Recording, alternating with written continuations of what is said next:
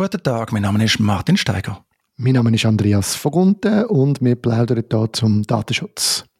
Martin, wir haben einen kurzen Update noch zu machen, ein Follow-up besser gesagt. Und zwar hat sich jemand auf die DAT 167, auf die Folge zum Thema Swiss Sonic gemeldet und hat äh, mitteilt, dass Jubenda eigentlich recht gut sei aus seiner Sicht. Habe ich dort auch schon angeregt, dass man einen Mechanismus zur Verfügung stellt, der die Anzeige der Cookie-Banner für die Schweiz unterdrückt und das ist dann auch innerhalb von zwei Tagen implementiert worden.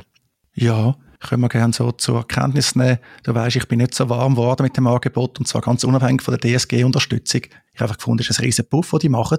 Aktuell versuche ich übrigens noch, mich vom Newsletter von denen abzumelden, was sich als nicht so einfach herausgestellt hat. Aber das soll heute nicht das Thema sein, sondern Andi, ich schlage vor, wir reden über Datenschutzvertretungen. Und zwar nicht primär, wie ich das wieder Online-Kommentar kommentiert habe, gemäß dem neuen DSG, sondern weil Google jetzt der erste Tech-Konzern ist, wo so eine Datenschutzvertretung in der Schweiz bezeichnet hat. Soweit ich das überblicken kann, als Artikel 1415 vom neuen Datenschutzgesetz sagt, gewisse Verantwortliche im Ausland müssen eine Datenschutzvertretung in der Schweiz bezeichnen. Und Google hat das jetzt tatsächlich gemacht, also für Google Ireland Limited in Irland und Google LLC in den USA. Und zwar ist das die Anwaltskanzlei Fischer in Zürich. Das ist ja eigentlich eine gute Sache. Also es ist auch schön zu sehen, dass so ein Konzern offenbar unser Datenschutzgesetz ernst nimmt. Mindestens oberflächlich, gegen aussen. Also mindestens in dem Aspekt, wo man dann sieht. Ich finde es eigentlich toll, dass Google sofort jemanden benannt hat und bin dann auch gespannt, wie andere in Zukunft, ob andere dem werden folgen. Bemerkenswert ist noch, dass Google damit eigentlich sagt, dass ihre Bearbeitung von unseren Personendaten ein höheres Risiko für unsere Persönlichkeit mit sich bringt. Das ist nämlich ein entscheidendes Kriterium bei dieser Datenschutzvertretung. Wenn man in Artikel 14 schaut vom neuen Datenschutzgesetz, dann gibt es vier kumulative Bedingungen, die man erfüllen muss, um so eine Datenschutzvertretung zu haben. Nämlich erstens Zusammenhang mit dem Angebot von Waren oder Dienstleistungen oder der Beobachtung von Verhalten von Personen in der Schweiz dann muss eine umfangreiche Bearbeitung sein und eine regelmäßige Bearbeitung. Das ist natürlich bei so einer Internetplattform wie Google, bei einem Tech-Konzern sofort gegeben. Aber das letzte kumulative Kriterium eben das höhere Risiko. Und das ist sicher nicht falsch, dass man das so bewertet, aber es ist doch noch bemerkenswert. Ich bin jetzt einfach gespannt, was die anderen machen. Man redet auch von einer Lex Facebook oder heute muss man sagen Lex Meta, eben weil sich wirklich die Tech-Konzerne richtet. Da werden nicht so viel darunter fallen, denke ich. Dort habe ich jetzt aber noch nichts gesehen. Also, ich habe noch nichts gesehen bei Meta, ich habe noch nichts gesehen bei TikTok, ich habe noch nichts gesehen bei Microsoft, also mit LinkedIn. Vielleicht kommen die ja dann auch noch. Kann man das dann eigentlich auch einfordern oder einklagen, jetzt, wenn man, wenn man findet, man ist irgendwie betroffen von so einem äh, ausländischen Konzern da in der Schweiz und der hat die Meinung, die müsste eigentlich eine Datenschutzvertretung haben. Kann man das dann irgendwie beim EDOP melden oder passiert da irgendetwas? Ja, also ich sage mal, vom Grundsatz her kann man im EDOP alles melden. Man kann ja da eine Anzeige letztlich machen wenn man keine Datenschutzvertretung bezeichnet hat, obwohl man müsste, oder jemand sich auf den Standpunkt stellt, man müsste, dann ist das nicht strafbewehrt. Also die neue Strafbestimmungen im Datenschutzgesetz sind ein bisschen kurios. Gewisse Sachen sind unter Strafe gestellt, andere nicht. Also das gehört nicht dazu. Der EDIP könnte das aber verfügen und dann könnte bestraft werden, wenn man dieser Verfügung dann keinen Erfolg leisten. Also das wäre da der Mechanismus. Aber das bedeutet ja schon, dass eigentlich für die meisten es am sinnvollsten ist, einfach mal abzuwarten, oder? Weder da für teures Geld eine Datenschutzvertretung zu benennen. Gut, ich weiß es nicht genau, wie das ist. Was jetzt noch speziell ist, ist, dass man eine Anwaltskanzlei genommen hat. Wobei man kann sagen, das ist eher so nach dem äh, deutschen äh, Vorbild, äh, dort nach dem äh, Netzwerkdurchsetzungsgesetz, nach dem NetzDG, wo jetzt aber auch schon nicht mehr so aktuell ist, aber dort hat man auch die Zustellungsdomizil gehabt. Dort hat man die Diskussion, dort sind es meistens auch Anwaltskanzleien, wobei es natürlich noch naheliegend ist, gerade Fischer und David Rosenthal natürlich äh, gilt als sehr kompetent im Datenschutzrecht. Das ist vielleicht auch kein Zufall, zumal ich bislang immer eine andere grosse Zürcher Anwaltskanzlei zusammen mit Google gesehen habe auftreten. Interessant, interessant.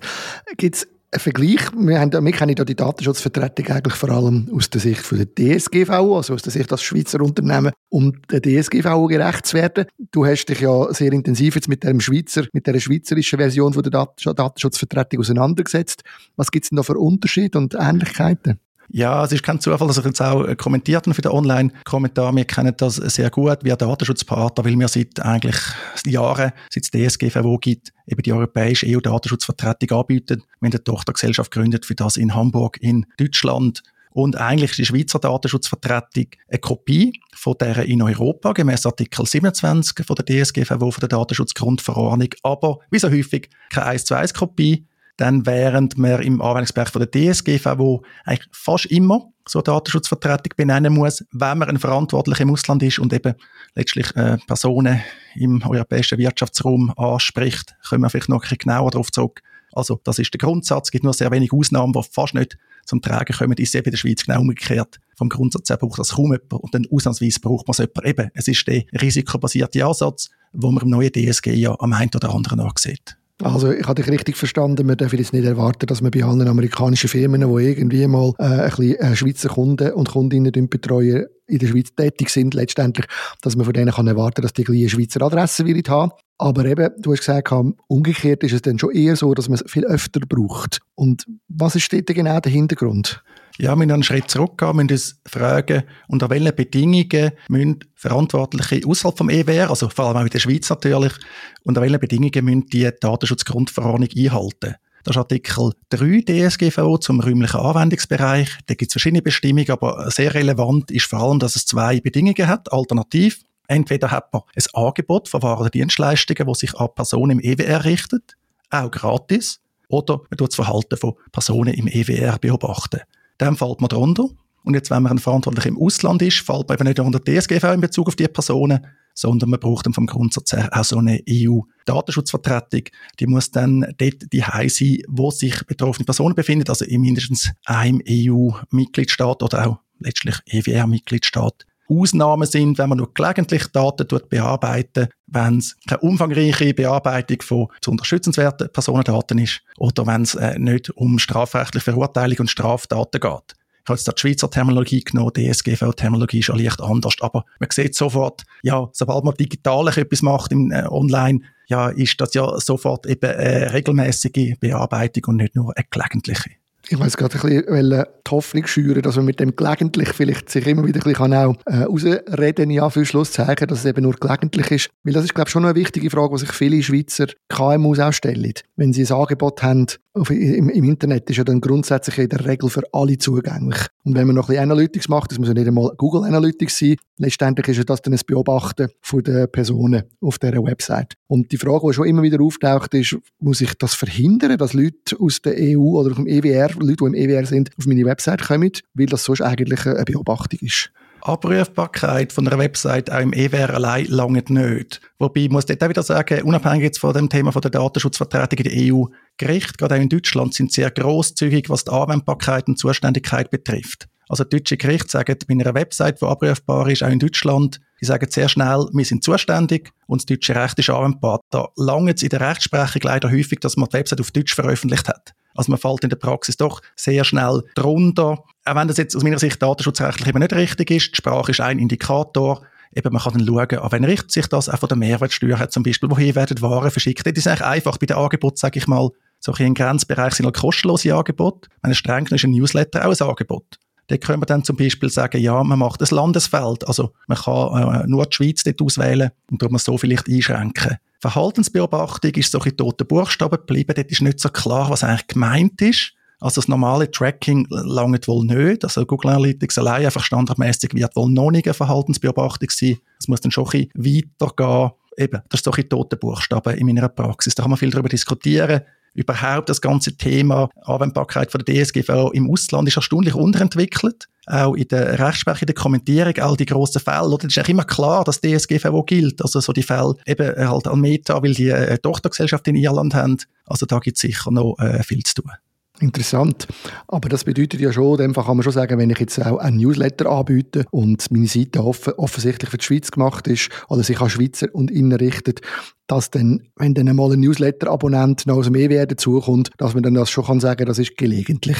Ja, ich will da nicht auf das abstellen, oder? Also es ist, das Ganze ist so gebaut, oder? Dass es eigentlich schwieriger ist, die Ausnahmen zu suchen, dass man sagt, man fällt nicht unter die DSGVO. Man ist einfach so schnell unter der DSGVO, wenn man der Schweizer Website betreibt. Da muss man ehrlich sein, normal sollte man die Reichweite haben. Es ist ja nicht nur der Newsletter, es ist auch die Website per se. Die kann ja schon ein gratis Angebot sein mit Informationen. Da ist man auch wirklich sehr schnell darunter. Das ist auch die Absicht. Man will natürlich, dass die DSGVO möglichst weltweit gilt. Dann soll es die EU-Datenschutzvertretung haben als zusätzliche Ansprechpartnerin für Behörden, aber eben auch betroffene Personen. Ich bin gerade fertig mit meiner Fragerei, aber ich komme jetzt gerade noch etwas in Sinn. Und zwar, wir haben ja jetzt bei uns, in unserem Gesetz, aber auch jetzt mit den neuen Gesetzen, mit den neuen Regulierungen in der EU, so AI-Act und so Zeugs, haben wir viel stärker mich unterschieden zwischen grossen Konzernen und den kleineren Unternehmen. Es hat so wie Schall, also so, so Schallmauern gegeben, wenn etwas gilt. Und mich bei der äh, Vertretung gibt es das nicht in der DSGVO. Während dann bei uns ja schon kannst sagen, wenn das Ganze, wer da in, in Frage kommt, sind nur die grösseren auch wenn es nicht explizit so geschrieben ist. Hast du das Gefühl, dass DSGV irgendwann mal ein bisschen angepasst wird und dass man dort so ein bisschen schaut, dass dann die Kleineren nicht die gleichen Sachen mitmachen wie die Grossen? Nein, letztlich geht es ja ums Risiko. Also auch im neuen DSG geht es ums Risiko, nicht um die Grösse. Weil die Grösse sagt überhaupt nichts darüber aus, was du machst. Also du kannst mit fünf Leuten kannst du riesige Datenmengen von Personen in der Schweiz bearbeiten und das hochriskant. Das heißt überhaupt nicht, das Lebensbeispiel ist immer noch WhatsApp, wo die noch unabhängig sind, noch ganz klein. Ich glaube, die haben wirklich wahrscheinlich 50 Mitarbeiterinnen und Mitarbeiter gehabt, aber schon ein paar hundert Millionen User. Also wenn man es so anschaut, oder? also Größe gilt natürlich nicht. Und der Regulierungsunterschied ist einfach, dass das Schweizer Gesetz sagt, die Vertretung braucht es nur beim höheren Risiko. Und eigentlich macht die DSGVO das Gegenteil. Die sagt, ja, ausnahmsweise braucht die Vertretung nicht, wenn das Risiko eben sehr, sehr klein ist, eben man quasi gar keine Daten anlangt. Man muss daran denken, wir denken natürlich immer so in digitale Räume, aber das Ganze gilt auch offline. Also auch die Verhaltensbeobachtung, die kann auch offline äh, erfolgen. Wenn das jetzt vielleicht für dich und mich ein bisschen schwierig vorstellbar ist, aber es gilt ja immer für alles. Also das ist da schon der Hauptunterschied. Was auch ein Unterschied ist bei der DSGVO, wenn man da keine Datenschutzvertretung hat, dann kann der Verantwortliche direkt gebüßt werden. Da hat es auch schon den einen oder anderen spektakulären Fall gegeben.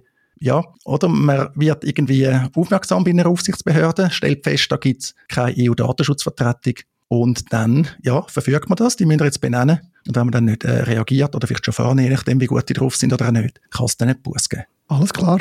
Danke Martin für die Erklärung von der Vertretung.